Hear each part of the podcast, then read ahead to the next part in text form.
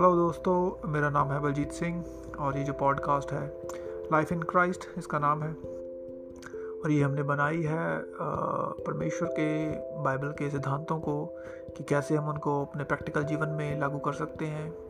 और स्पेशली हमारा फोकस रहेगा यंग लोगों के बारे में, पीढ़ी के बारे में।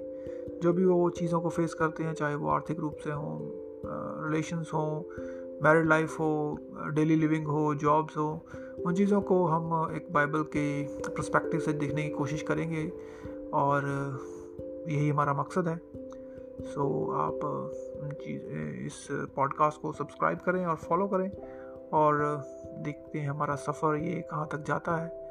और आई होप आप सब इस पॉडकास्ट को एंजॉय करेंगे। थैंक यू मेरा नाम है बलजीत सिंह।